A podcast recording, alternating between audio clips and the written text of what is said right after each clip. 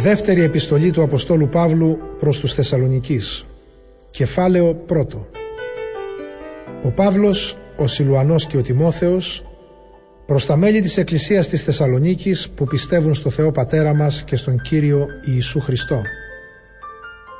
Ευχόμαστε ο Θεός Πατέρας και ο Κύριος Ιησούς Χριστός να σας δίνουν τη χάρη και την ειρήνη.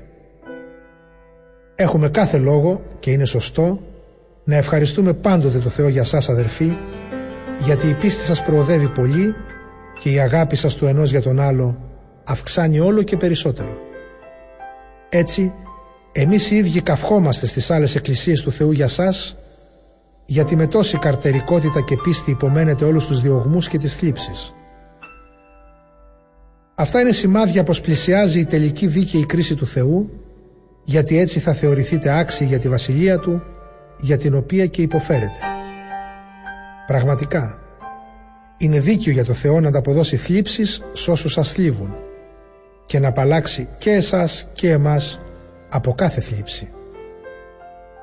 Αυτό θα γίνει όταν ο Κύριος Ιησούς φανερωθεί από τον ουρανό με τη συνοδεία των ισχυρών αγγέλων Του με πύρινη φλόγα για να τιμωρήσει όσους δεν σέβονται το Θεό και δεν υπακούν στο Ευαγγέλιο του Κυρίου μας Ιησού Χριστού. Αυτοί θα τιμωρηθούν με όνιο όλεθρο. Μακριά από το πρόσωπο του Κυρίου και από την ένδοξη μεγαλοπρέπειά Του.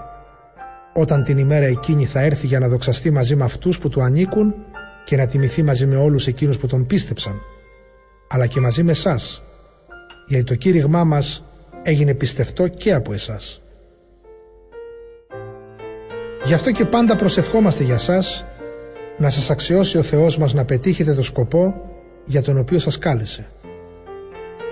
Επίσης προσευχόμαστε ώστε με τη δύναμή Του να εκπληρώσει κάθε αγαθή προσδοκία σας και να τελειοποιήσει κάθε έργο που εμπνέει η πίστη σας. Έτσι θα δοξαστεί το όνομα του Κυρίου μας Ιησού Χριστού από εσά και εσείς θα δοξαστείτε με Αυτόν σύμφωνα με το σχέδιό Του και το σχέδιο του Θεού μας για τη σωτηρία μας.